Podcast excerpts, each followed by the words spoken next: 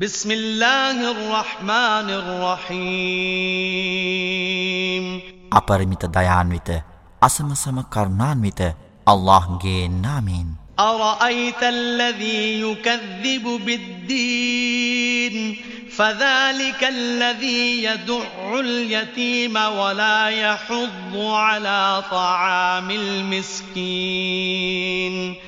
فويل للمصلين الذين هم عن صلاتهم ساهون الذين هم يراءون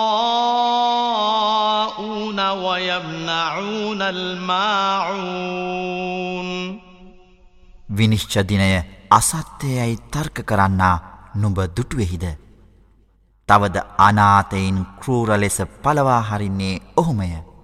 තවද ඔහු දුප්පතුන්ට ආහාර සැපීම පිණිස අන් අය දිරි නොගන්වන්නේය.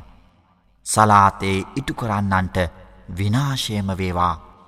සලාතේ පිළිබඳව නොසලකිලිමත්ව සිටින්නෝ ඔවුහුමය.